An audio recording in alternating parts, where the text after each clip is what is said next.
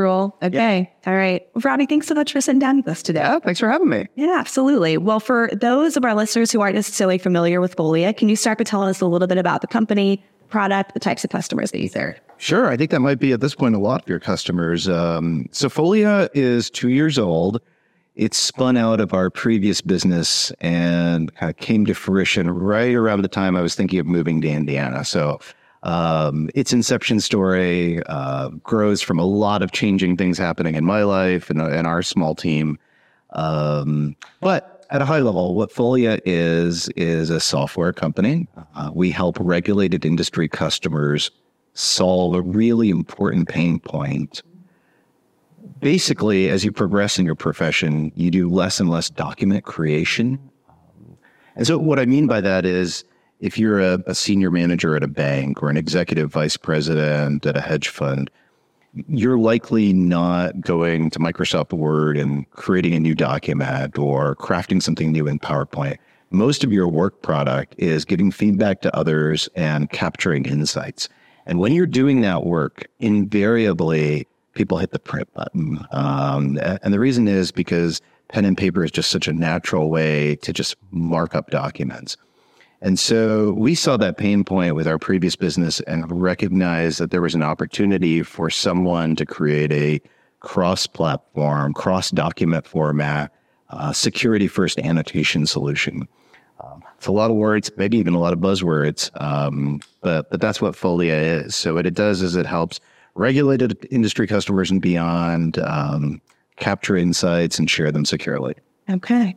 That's really cool. Well, you've alluded to multiple pieces of the story along yeah. the way. So I want to go dig into that sure. Let's do it. a little bit. So this is to not your first rodeo as an entrepreneur. You started another co- uh, company that you co-founded for Branchfire in Chicago 12 years ago. So tell us a little bit about that and what got you here to Indiana.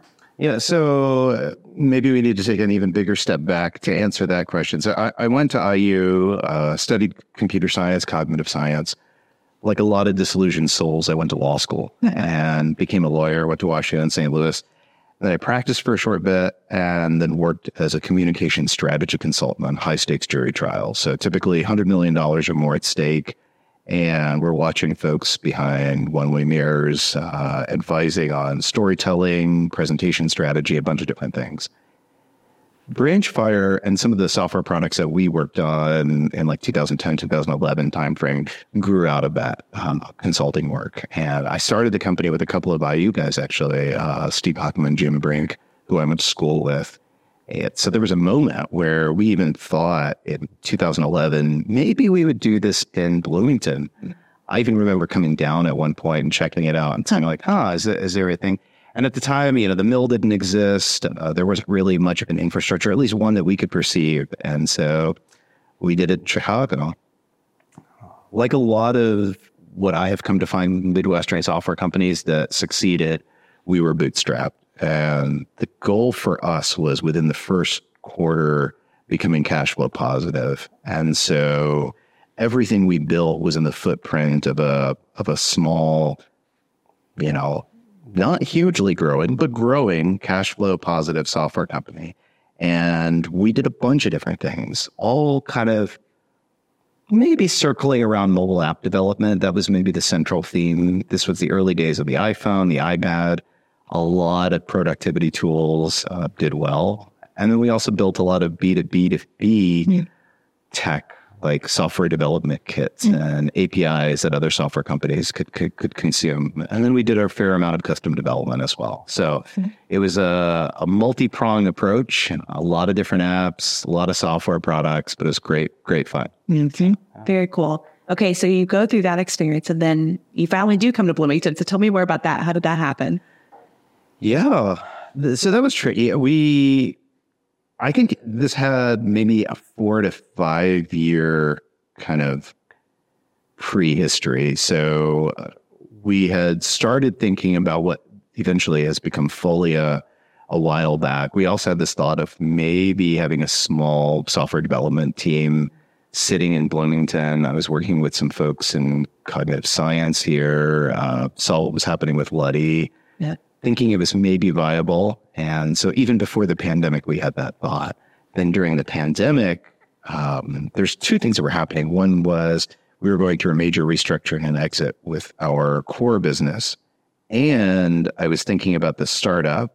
And at the same time, I visited Bloomington. It's pandemic times in Chicago. Um, you know, I mean, it wasn't like, you know, prison lockdown or anything like that, but with two little kids, it, it, it definitely felt stifling at times. And got to check the mill out here, saw that there actually was a community and ecosystem and so all of this is happening, and I'm, I'm sort of thinking about it. And actually, Mike Langellier from TechPoint, Cole emails me, or I think sends me like a thing on LinkedIn, which is like, Are you thinking about moving to Indiana? I was like, But what kind of dark art data analytics do you folks subscribe to? That's craziness. Um, so I don't know if they're just like contacting everyone. This is my thought process, but I was like, I had to get on the phone with these folks. And so I remember talking to Mike and Jordan, uh, and it, it, was great. You know, they were fantastic connectors for us. So within, I think, a week, we had met the, the folks at IEDC. You know, we had a, a, a, nice, you know, quick meeting with the governor's office. We got hooked up with the BEDC, the Bloomington, you know, counterpart to the IEDC, um, the mill, you know, a bunch of community here. And so I always tell people it's like there's a huge amount of ground game with with this team to be able to do that that quickly. And so that built a ton of confidence.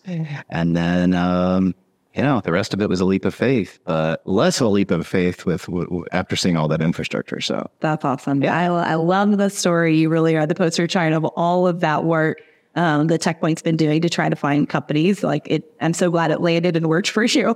well, it's nice of you to say. I'm not sure I'm the poster child. I think there's a bunch of other folks that are that are reaping this benefit as well. But maybe I'm the the, the latest chapter in a, in hopefully a long story. So I love it. That's awesome. Um, so you've been here for two years now. What's the difference between starting a company in Chicago, start, starting it here in Indiana? What's your experience been like? So I'll give you two contradictory answers to that because that's what I'm really good at. Good. The the first answer is it's very different, right? Because you're at a place which is smaller. Um, I would say it's more close knit. That sounds like a cliche, trite thing to say, but it's true. Like right now, we could pause camera and go over and bother Pat or Jason Whitney and ask a question.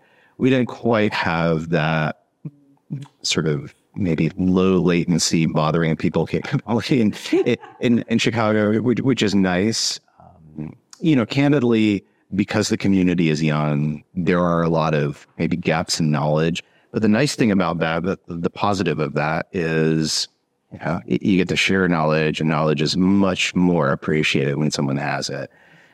There's obviously, um, I think, more of a collaborative spirit as well. And because the community is so young and so early, the wins are really celebrated. So, so, so that's been fun. And then being in a college town, that that's also very unique. It's a it's a totally different vibe, a very different feeling because there's a lot of basic research and academic work that's happening you know, right around here, and a lot of academics end up making it here as as entrepreneurs. Uh, so so that's been really cool. The contradictory answer is I don't think it matters where in the world you are, and I think in 2023 that's kind of the moment we're in because our customers are everywhere we can no longer say, oh, we're an Indiana software company. Therefore, yada, yada, yada. We're just a software company. And so we have customers in Europe, Asia, Australia, you name it. And they're expecting the same level of service, whether we were based in Chicago, New York, San Francisco, Indiana.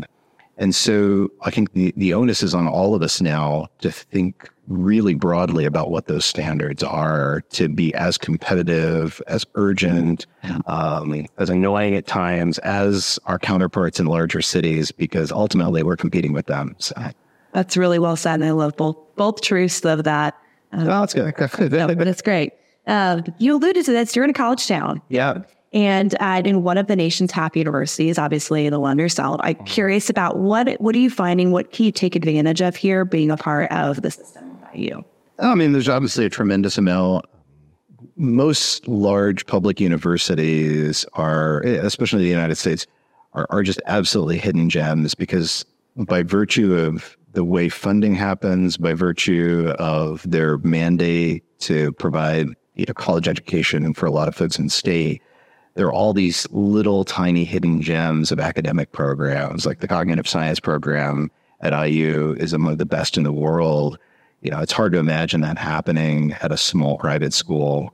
so, so those things are, are absolutely delightful. So, you know, you can cut through campus, catch a lecture that you hadn't planned to, to attend. Um, you know, the, there's a obviously fantastic music school here. So from arts and entertainment, if we want to use that kind of lofty phrase, uh, you know, there's a bunch of things to, to consume. But the other thing is, I, I think overall academics maybe are a little less urgent than the rest of the world. Um, you know, they're willing to grab a cup of coffee at 1030 in the morning and talk about the meeting if meeting, which is fantastic. I think as a kind of counterweight to the urgency I was describing a moment ago in terms of like, we just have to always be on, on, on. Um, and so Bloomington, I think, has this vibe that is both serious and global, but also maybe just a little bit laid back and cerebral, which is kind of nice. That, has been really fun for us. Cool mix. Yeah, we can see why that's attractive. Um, I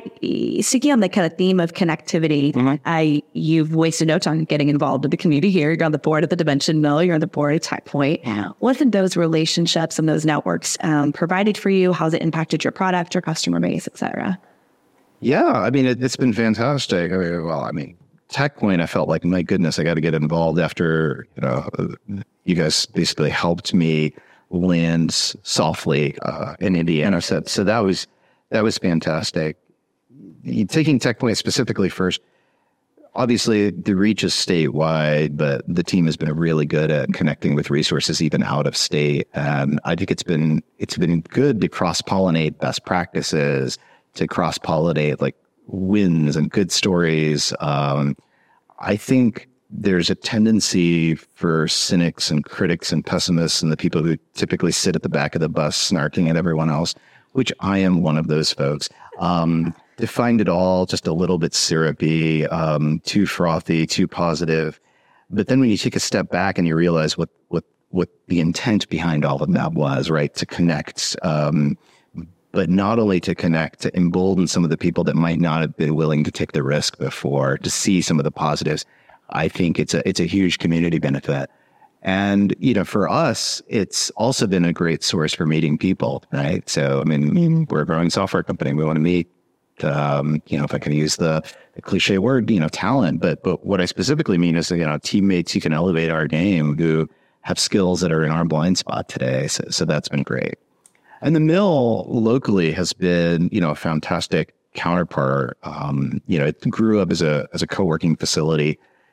You're talking to Pat and Jason earlier, so they probably did a better job describing, you know, the vision and and the intent behind it. But I think unlike a lot of co-working facilities, it's it's certainly not just a co-working facility. There's there's quite a bit of programming and a bunch of other things happening. And the team here has been really successful at spreading wide initially and now focusing more deeply on the things that, that have actually you know, produced yields, borne fruit, that kind of thing. So it's been great. Awesome. I'm so glad. As someone who's gotten to observe you in that board meeting setting, I'm delighted by the perspective and the challenge that you bring to the community. oh, so, that's nice of you to say. True. Yeah. More uh, like, what's this critical guy talking about? But, yeah. We need that. We need that perspective. Um, well, it would not be a technology interview in 2023 if I didn't somehow bring up AI. So I'm going to.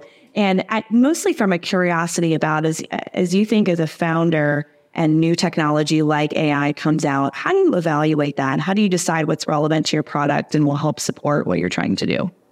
Oh, I'm really glad you asked that question. I, I have a very particular lens on this, which is I think we've all gone rather far in the buzzword direction. And, and, and what, what it's done is it's caused most people to think they have nothing to do in it. This is for the, the, you know, the, engineers and the technophiles who know quite a bit about what AI is doing. And for the rest of us, it's just, let's take a back seat and see what happens.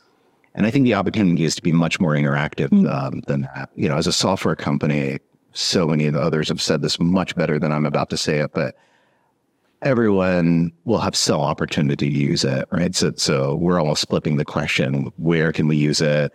Um, for each different feature we're building, is there an AI component to it? Especially with some of these large language models that are really good at writing well-crafted prose that I think most people appreciate. There's so many opportunities in that machine human interface to making this just a little bit easier to understand, a little bit uh, more flexible, more fluid. But beyond that, we have another project uh, that we've been working on called Red Lab, um, which is a partnership between us, the Mill, um, IU Ventures, Luddy.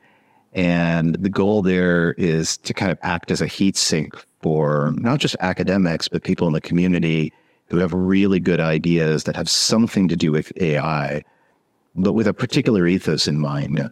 The whole goal in my mind is to build tools that increase the mechanical advantage, like the lever arm of the humans that are operating it. And what I see in the world as I look out and look at a lot of software companies is this desire to obviate the need for the human, right? Just to be like, well, we don't need humans for these things anymore. We could just have the machine do it. And not only does it not work like that, both from a training perspective and building some of these models, I think that's super not the goal. Mm-hmm. So both because I think that's been a central theme at Luddy and cognitive science here at IU, because that's so much a part of some of the software companies that are growing here. Mm-hmm. Our focus with Red Lab is really to help these early stage companies that are software companies. They have some sort of an AI focused, get through those first steps and kind of walk them through um, the the steps of formation, but keeping in mind this ethos of making things better for humans. And that seems like a very robotic way of describing what I'm trying to get at. But the intent is super clear in my mind, which is that at the end of the day, we are not trying to displace everyone in the world. I don't even think that's even possible. But even if it were, that's obviously not the project. The project is to delight, to elevate. And there's so many different places where each of us is trying to constantly upskill, learn a new craft, mm-hmm. get better at something. Those are the goals. So that's awesome. I yeah. Segueing from that with as much chatter as there is in the marketplace mm-hmm. and for people out there, your customers even, sure. who are trying to process these emerging technologies and what it means to them. Yeah. What is your role in educating them on that? And how do you want them to interact with your product in new ways? Yeah. I mean, for customers, we don't want them to think about AI at all. Um, you know, and I and I think if you gave them the choice of interacting with a human being who is bright and interested and maybe a little quirky versus a great AI system. They're going to pick a human every day of the week. And so in terms of this layered cake, we're often thinking about how do you put AI under the human interface rather than on top of it? Because for most people in the world, they just want to use things that work. They want to have an experience that's great. I think we saw this with big data. We've seen this with cloud computing. We're seeing it now with AI that because a lot of software companies are constantly in this cycle of raising capital, and talking to VCs and thinking and working with insiders, that they describe an in, insider kind of ack ack buzzword language to their customers in a way that their customers don't care about, right? No customer I've ever met cares about big data, AI, cloud computing, none of it, right? Um, what they want is a product that works. And so I think the goal for all of us really in tech is not just to demystify it, but to completely remove that because the whole point is this is just another tool in our tool bag. Mm-hmm. I love that. I love the customer that eases my fears. You know, that, makes sense. I love that way of thinking about it. And the robots are going to take over the world. Totally. Yeah. We should all be terrified. uh, awesome. Well, as we wrap up here, last question I have for you is an opportunity to give some advice um, to other startup founders in your shoes and people who might already be here in Indiana or who might be considering making a move here what would you say to them and what resources would you particularly highlight? Yeah, I think it, it, it depends. For a very early stage founder who's like maybe thinking about it, hasn't yet done it, I would say, I, again, I love contrarian advice. So think about what would have happened if you had just kept your good paying job and never lose track of that, plot it out both economically for your family from a net worth perspective and use that as a constant A B test. I think what happens for a lot of early stage founders is you do meet some encouraging people and there's a lot of high fives. I'm a co founder of a business now, but that in and of itself isn't going to carry you home anywhere, both financially and in terms of impact. Um, so I think a lot of people are going to have more impact staying at their job. Again, I thought it's a contrarian advice uh, than they are doing doing the startup. But if you did do the startup, and I think you probably should, if you're watching things like this on YouTube, then you should do it just in the same way that you're a great teammate at a larger business. So I think there's too much of this like prognosticating um, and building castles in the cloud without any foundation. And what happens is you might raise a little bit of capital, you might have a kick ass pitch deck, if I can say that. But at the end of the day, the reality on the ground may not have changed. And, and instead, what I tell people all the time is just to build something.